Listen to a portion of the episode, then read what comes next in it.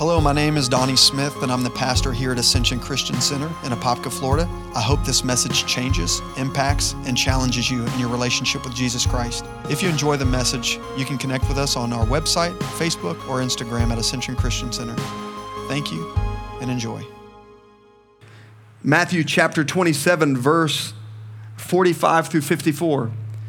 And it says this Now, from the sixth hour until the ninth hour, there was darkness over the land.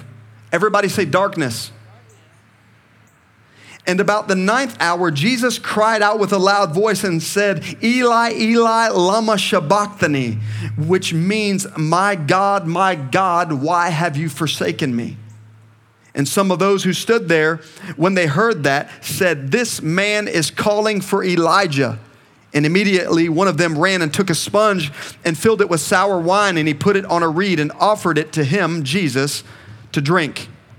And the rest said, Let him alone. Let us see if Elijah will come and save him. And Jesus cried out again with a loud voice, and he yielded up his spirit. And then behold, the veil of the temple was torn from top to bottom, it was torn in two. And the earth quaked, and the rocks were split. Everybody say, The earth quaked and the graves were open, and many bodies of the saints, watch this, many bodies of the saints who had fallen asleep were raised. And coming out of the graves after his resurrection, they went into the holy city and appeared to many. So when the centurion, the Roman soldier, and those with him, as they were guarding Jesus, they saw the earthquake and the things which had happened. And they feared greatly, saying, Truly, this is the Son of God. I can't imagine how the disciples were feeling in that moment. For three and a half years, they served Jesus. They walked alongside him. They saw him do creative miracles. I mean, he laid hands on the sick, he didn't run from them. He ran up to lepers and embraced them and healed them from their leprosy. The Bible says that he raised the dead. The deaf heard when Jesus laid hands on them. You gave him five loaves and two fish, and he's trying to feed a huge family. He'd multiply it, and he fed 5,000 peoples with just five loaves and two fish. We're talking about a miracle working God. And the disciples, those 12 disciples, had a front row seat of Jesus' miracle working power. And so I can't imagine how disheartened they feel as their Savior, the one who was supposed to overturn the Roman government, the one who was supposed to lead a trail and trailblaze this next great awakening. Now he stands up on the top of Golgotha with his hands pierced, his arms stretched wide and hung high, and his feet pierced. They're looking at his Savior, and yet he cannot seemingly save himself. Imagine how the disciples felt in that hour. And in this portion of scripture, I want to highlight four specific things that I feel that not only relates to Jesus as he was being crucified in that moment, but I believe it relates to the hour that we're living in. And a lot of people feel that darkness is simply uh, interpreted as God not being with us. But can I tell you that that the biggest revival that would soon take place took soon it took place soon after Jesus Christ was crucified on that cross. The Bible says that darkness covered the earth in that hour. And I can't tell you how much as I look around in, in the streets, the empty streets and empty strip malls and I, I, turn on the television, MSNBC and Fox News and all these other major new, news networks, CNN, I can tell you right now friend that it seems to me that we are in an hour like Jesus was in and the disciples were facing where darkness was covering the earth. And that's stated in verse 45. The Bible says there was darkness over all the land. Everybody say darkness. Again, there's no there's no question in my mind as to whether or not darkness is covering the land like it was in those days. But can I tell you, I can hear the sound of the abundance of rain and I can hear Sunday morning approaching. And that Friday night, it wasn't over. Even though Jesus was being crucified, even though there was darkness all over the land, can I tell you that it's just a matter of time before God breaks through and does his best work because he often does his best work in the dark and after a dark season in our lives. And I don't know what that darkness is in your life, Certainly, it may be uncertainty. You know, what, what, what is the world coming to? That's a lot of the questions that we're asking today. Maybe, maybe, maybe it's your darkness is job uncertainty. Maybe you've recently lost a job or you don't know what's going to happen with your job. Maybe, maybe it's your health. Maybe, maybe you are afraid of this COVID 19. Maybe you are afraid because you have a weakened immune system. I don't know what that dark cloud looks like, but all of us have a dark cloud looming over our heads in one way or another. After just coming out of a season where it seemed that America had one of the strongest economies, almost overnight it has almost flatlined. And it goes to tell me that there has to be somebody and that is bigger and that is stronger and that has much more control to change this thing because if the winds don't change soon, we are in a heap of trouble. But can I tell you that in spite of CO, uh, excuse me, COVID-19, God, that has not moved God off of his throne. God is still on the throne. He still has a plan for your life. He still has a plan to stop this in His timing and on His schedule. God is going to show up. Don't allow the darkness that's looming over our heads to discourage us. We have to take our rightful stand as believers and believe that God is going to move on His timetable in His time. And I believe that when He shows up, and He's going to show up, look at somebody and say, He's going to show up. And when he shows up, he's going to flex his muscles and show him, himself strong, stronger than he's ever shown before. I love that scripture that says, late in the midnight hour, God's going to turn it around. The Bible says that in, in, when Paul and Silas were praying in prison, when they were locked up and in prison, it says that midnight, this prison was shaken and that the prison doors opened and they were set free. And I began to think about that, and I was listening to a song recently by Rita Springer. How many have ever heard Rita Springer? And, and, the song is about God moving at midnight. And here's the revelation she got. She, we often think that God always moves in the last hour, but midnight is actually not the last hour. Midnight is actually the first hour. He's actually not the God of the last hour. He's not the God of the last minute, although seemingly he moves at the last minute. He's the God of the first hour. Solution is always God's first thing on his mind. God has a solution for America, He has a solution for the world.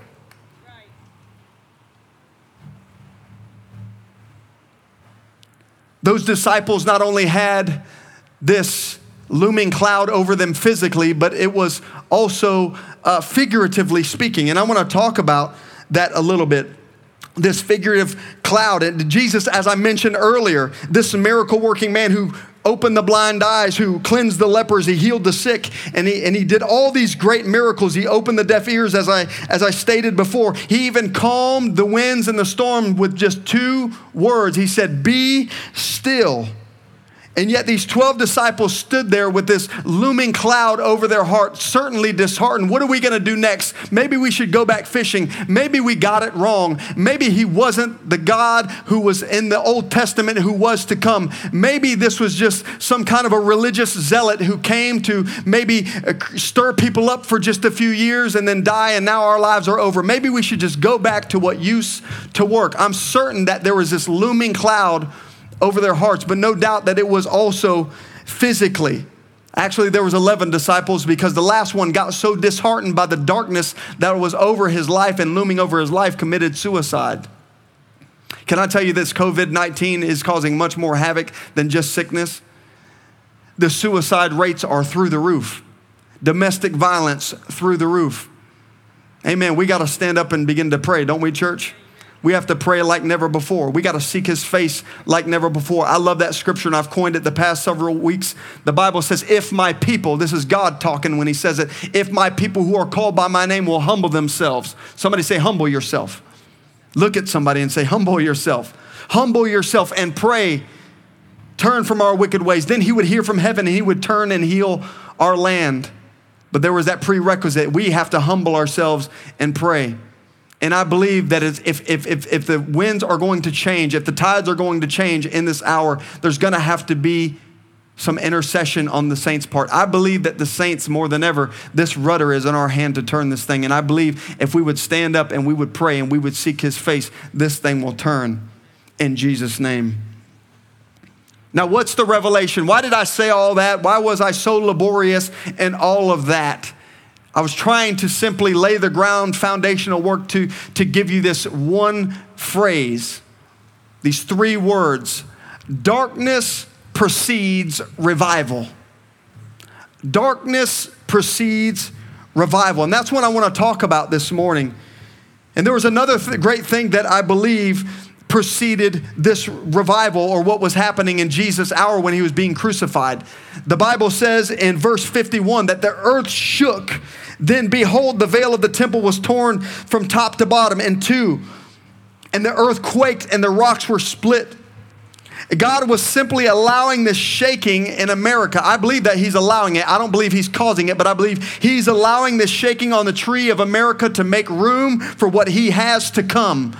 Come on, the Bible talks about the tree being trimmed in the Bible in, in John chapter 15. He said, if you want more fruit, you got to get pruned. I believe that this is a pruning season for America, not because God is wanting to take from America, but because God wants to remove the foundational things, shake some of those old, weak foundations to get them out of the way so that He can reestablish a new thing, maybe a new America. Maybe it'll establish a new prayer life in your life. Come on, maybe it'll re- reestablish a real faith filled foundation in your life. I don't know what it looks like for you, but for me personally, I believe that God is allowing the church to be shaken so that so that he can reestablish a new thing. The Bible says in Isaiah, "Behold, I do a new thing and it shall spring forth."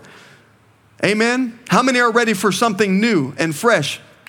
I was thinking about this the past couple of days Constantine, you've probably heard that name before. I don't know. How many have heard the name Constantine?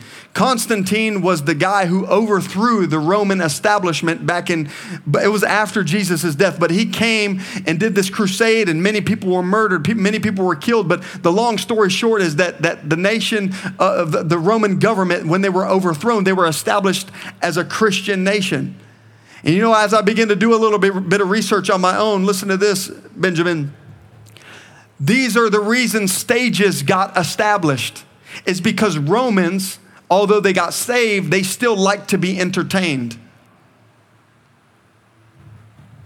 And so they wanted to figure out ways that they, although they, they still wanted to be Christians and they, they wanted to live right, they still wanted to be entertained. And so that was the reason stages were built. Can I tell you, I believe that God is in the hour, and I'm not, I do not hope that no church fails. I believe that, I, I hope that every godly church, every church that Jesus uh, has established, I believe it survives this storm. But can I tell you that those churches that are not established by the hand of God, I pray that they would repent. I pray that they would seek God's face like never before. I pray that their stages are destroyed because can I tell you, God is not wanting to heap up teachers anymore that have itching ears and who just want to tickle people's ears. God wants to raise up a generation who will wholly seek his face. God is done with people being entertained. We don't want to be entertained. Who am I? Who am I preaching to? Come on. Some, somebody say amen. I don't know about you, but I'm done being entertained. I'm done with, with big stages and one man shows. God is wanting to shake the earth with miracles, signs, and wonders. He's wanting to do something new and fresh in the earth, and He cannot do what He wants to do and build what He wants to build upon weak foundations. And that's why I believe that God is allowing a great shaking to happen in America. And so He wakes us up out of our slumber, so He can wake us up out of our complacencies, so that we can certainly turn and, and look at Him and humble ourselves and begin to pray and seek His face so that a great move of the Spirit of God can take place in the earth. How many want to see a move of the Spirit of God like never before? I've never seen the systems of this world be shaken the way that they have been shaken as of late. But I can tell you this where man's plans fail, God's answers begin. Where man's plots and his plans fail, God's answers begin. You know what I've always wondered why these great miracle crusades are taking place in Africa? Can I tell you why? Is because they don't have answers like America does. If we get sick in our body, we have answers. We just pop a pill. If we have if, if we if we are bound by certain spirits where we're bound by the enemy, we just go get counseling. But in Africa, they get it cast out. No, y'all didn't hear what I said. So God is allowing the systems of this world to be shaken. Again, I didn't say he caused the shaking, but I said he will allow the shaking so that he can reestablish his covenant with America. And I believe that God's eye is still on America. His eye is still on your family. He, but he wants to do it his way and his timing. And he will oftentimes use great shakings to establish it in the earth. Sometimes we need to just hit the reset button in our personal lives. Have you, have you ever got on your phone? I was on the phone the other day and my phone was malfunctioning.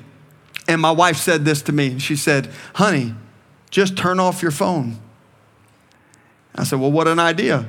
I turned off the phone, I reset it, I turned it back on. My, my phone worked perfectly fine. And I got a revelation. Sometimes that's what God needs to do in our lives, as He needs to hit the reset button. And the reason that America has been malfunctioning uh, uh, uh, with these underlying malfunctions, maybe we haven't been able to see it outwardly, but can I tell you that this test that America is facing right now, it's, it's a sure sign that America has had an underlying fracture in its foundation. But can I tell you, sometimes God has to just push that reset button for us so that He can begin to rebuild His way and establish His kingdom, not just in America, but in our own personal lives, in our families, in our finances, in our world. Come on, in our churches. Somebody say amen to that. We as a people, we cannot afford to keep moving in the direction that we have been going. You know the way that I have felt. I'll share this personally.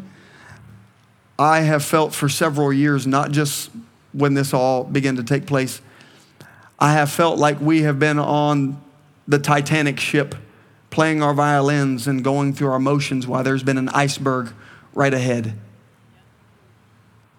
And I think there are many icebergs right up ahead, but we have to put down our violins. We have to stop going through the motions of our lives and just living our lives. And we have to get down on our knees again and seek God's face and get a relationship with Him like we never have before so that we can survive the coming storms and the coming icebergs ahead. We have to hide ourselves in the Lord, especially in these dark times. The third thing I want to address that happened in Matthew chapter 25 is the Bible says in verse 52 through 53, it says that many bodies of the saints who had fallen asleep were raised. Did you hear what I said?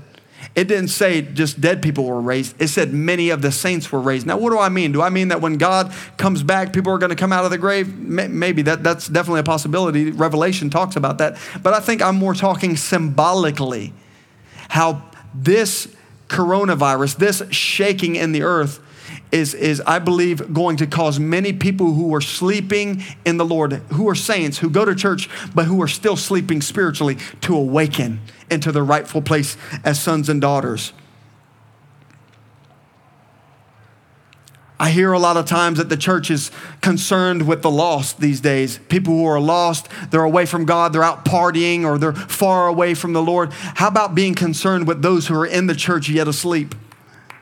Because we got churches packed full of people who say amen, who say hallelujah, but don't have a real rich, vibrant relationship with Jesus themselves. And one thing that this shaking will do is awaken those who are sleeping and cause them to enter into the rightful place as a son of God, as a daughter of God, and have a prayer life and awaken into their sonship or their daughtership in the Lord and partner with the Holy Spirit so that they can have a partnership with God and, and, and, and help help come up, help bring about what God wants to release in the earth in this hour. And God wants to release something in the earth, but guess what? He partners with humanity to release something in the earth. God just doesn't move alone. You know what the Bible says? That He reveals the secrets to His prophets, His servants, and He doesn't do a thing without revealing it to them first. Did you hear what I said? God partners with you and I. If He moves in the earth, guess who His hands and feet are? That's why we're called the body of Christ, because He is spirit, but a spirit needs a body. a spirit needs a body to work in the earth. So if we are the body of Christ, we simply need to say, Yes, Lord, awaken my soul. Awaken me like you did Samuel in the Old Testament. Awaken me so you can use me in this hour. Let my thoughts be your thoughts. Help me, Father, have use my holy imagination as to what it is that you want to do so I can help establish your kingdom here on the earth so that thy kingdom can come and be done and established on this earth and in my life and in my marriage and in our church as it is in heaven. Somebody say, Use me, Lord. Use me, Lord. Comfort is a cancer to the soul. Did you hear what I said? I believe that the church has been too comfortable with where we are.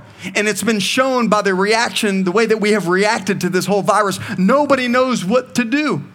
Not including people, I'm not blaming it on anyone here, I blame it on myself. But we look at the nation. The nation is scrambling. The government, those who supposedly have all the answers to the chaos of the world, they're left wringing their hands and without answer. We can't be casual in this hour. We have to be proactive in this hour. Somebody say amen.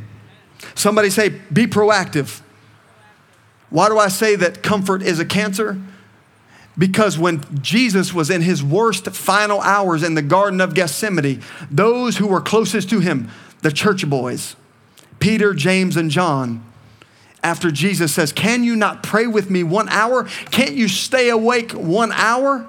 Can't you be awakened for just one hour and pray with me? And Jesus went three times to the disciples, and each time he found them asleep. And I feel like that's what's happening in today's world. Jesus keeps, he wants to come back for the church of Jesus Christ, but he's not coming back for a sleeping church. The Bible says he's coming back for a spotless generation. He's coming back for a church that is without wrinkle, that is without reproach, that is powerful, that is filled, that is, that where signs and wonders are following them. People who are powerfully infused with the Holy Spirit, shaking the world. He's not coming back for a sleeping church. Look at somebody and say, don't go to sleep. Somebody say, wake up. Hallelujah. In John chapter 2, verse 13, it says this Now the Passover of the Jews was at hand, and Jesus went up to Jerusalem. This is during Passover, obviously, and he found in the temple, he went to the church. Somebody say he went to the church. Listen closely. He went to the temple to those who sold oxen and sheep and doves and the money changers doing business treating church like business. This is what they were doing. And when he had made a whip of cords, now this is Jesus, he drove them all out of the temple with the sheep and the oxen, oxen, and he poured out the changers of the money and overturned the tables. He flipped the tables on them. And he said to those who sold doves, Take these away. Do not make my father's house a house of merchandise. And then his disciples remembered what it was written Zeal for your house has eaten me up. In Luke's gospel, it says this You shall make my house a house of prayer, not a place of merchandise. What, what, what, am I trying to say? Sometimes Jesus needs to come in and flip our tables in order to wake us up out of our sleep.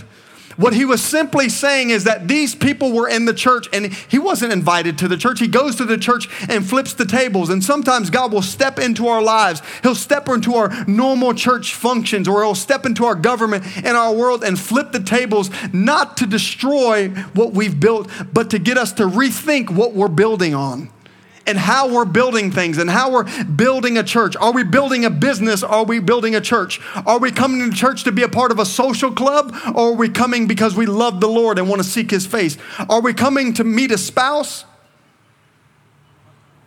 Or are we coming to be married to Him like the Bible says that we are called to be His bride?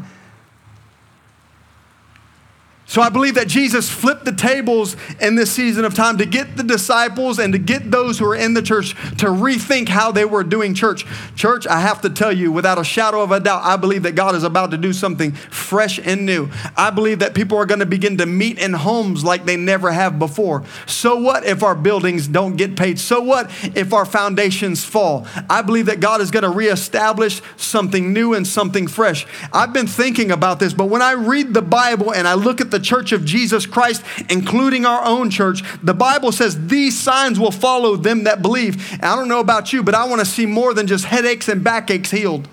I want to see more than just a regular worship service. I'm ready for a cry to erupt out of the heart of humanity to cry out to God like never before. But maybe it's going to take Him doing some table flipping for us to awaken out of our slumber. Maybe it's going to take the nation being shaken up a little bit before we, so we can awake and uh, enter into our rightful place as sons and daughters and begin to see Him like we've never seen Him before and begin to see Him move in our lives like we've never seen Him move before. How many are ready for a move of this Spirit.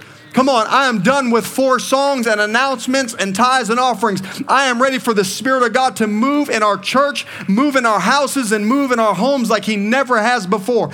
Time, it's time and high time for the church of Jesus Christ to arise like never before. Hallelujah. Hallelujah. Somebody say, Move in my life, Lord. Move in my life. And lastly, the worship team can come up. And lastly, in verse 54, it says, So when the centurion, meaning the Roman soldier, and those who were with him, who were guarding Jesus, these are the guys that crucified him. When they saw the earthquake and all these things that had happened, they feared greatly, saying, Truly, this was the Son of God. Somebody say, Truly, Jesus is the Son of God. In spite of Jesus looking like he lost the battle on the cross, his witness was still winning souls the thief and the centurion and those who were with the centurion came to the saving knowledge of truth in, the, in spite of Jesus being persecuted. What does our life look like in the midst of great persecution of the church? Are we still winning the lost or we do we look lost? Oh, hallelujah. Just look straight ahead. Are we still winning the lost or we, do we look just as lost as those in the world with all of this great shaking going on. But in spite of Jesus' weakness, he was still winning. He was still a winner. He still was going to emerge victorious. So they seen all the earth shaking. They seen it quaking. They seen this earthquake. And yet they gave their hearts to Christ right on the spot and said, truly, this is the Son of God. Our reaction as a believer to what's happening in today's world is a sermon. What message is your life preaching right now? If your life had a bullhorn and it was preaching the gospel based on how you were living in the midst of crisis, would it scream faith filled believer? Would it, fit, would it scream that I am, come hell or high water, I'm going all the way with Jesus? Would it scream, I'm shaken, but I'm not shattered? I'm hard pressed on every side, but I'm not going to be crushed. What is your life preaching right now in the midst of this shaking? You know what I believe? I believe that we're about to enter into a season by the Spirit of God that there is going to be a surge of salvations that are going to happen like never before, nor has it ever been in history. In history. Can I tell you a dream I just recently had? God has been giving me several prophetic dreams. In this one dream, I'm sitting at the table with two men of God. And if you've been in church for any length of time, both of these guys that I'm sitting at this table with, they're nation shakers. And I'm sitting there and they're both talking with me. One of them mainly, treating me like a close friend. I don't want to scare anybody. I'm not a super prophetic guy, but in this dream, I was sucked up into the heavenlies. I was sucked up into like the spirit. It was really weird. It was like these rainbow roads, and it was like I, like I was in this storm. And I was twirling around. It was like above the Empire State Building, a really large building. And as I begin to look all over the streets, all over the streets, people are being healed. There was sickness on the other, people getting out of wheelchairs. And I'm shouting out to them. And the gentleman who was with me, if I mention his name, you would know it. And he says, Donnie, stop. They can't hear you and they can't see it. And I got sucked out of this realm and I'm back to the earth. And then he tells me, he says, a large news station, I got to bring you there because they want to interview you. And, and then news broadcasters, they, they bring me into the state of the art studios and they say, We want you to, they said, We know you to be a man who's, who's, who has no degree. And, and the, in the dream, this is what they're telling me. They say, You're an uneducated man. And they said, But we know you can explain what's happening in the earth today. what's happening in our city. Now, dreams aren't literal. I found out that they are more symbolic. But I'll tell you this that things are about to happen in the earth like they never had before. Healings, signs, wonders. Don't be surprised if you pray for somebody in a wheelchair that they don't get up. Don't be surprised that if you pray for someone in faith, as the scripture tells you to do, that more than a headache gets healed. Don't be surprised when people are going to come to you and you don't even realize it, but the Lord strategically sent them to you, like, like, like, like, the, like the guy got sent to Philip in the Bible to get saved. People are just going to come to you. They don't even know why, but the Bible says that we are cities on a hill that cannot be hidden. We are the salt of the earth. And people are going to be drawn to us. People are going to get saved. People are going to get healed. People are going to get delivered. The nations of the world are about to be shaken and are about to be awakened, and a surge of salvation is about to hit Altamonte, Florida, and is about to hit Apopka, Florida, all of the state of Florida, and the nations of the world. But guess what it's going to take? It's going to take a little bit of darkness. It's going to take a little bit of shaking. It's going to take the church of Jesus Christ awakening into their rightful place. Come on, how many want to enter into their rightful place as sons and daughters? How many know that we're living in the last hours and the last minutes? On, somebody lift up your hands. Thanks so much for joining us. We hope this message impacted you today. If you'd like to support Ascension Christian Center, simply go to ascensionchristiancenter.com and click the Give tab or text ACCFL to 77977. Interested in hearing more? Check back weekly for new messages. Have a great day.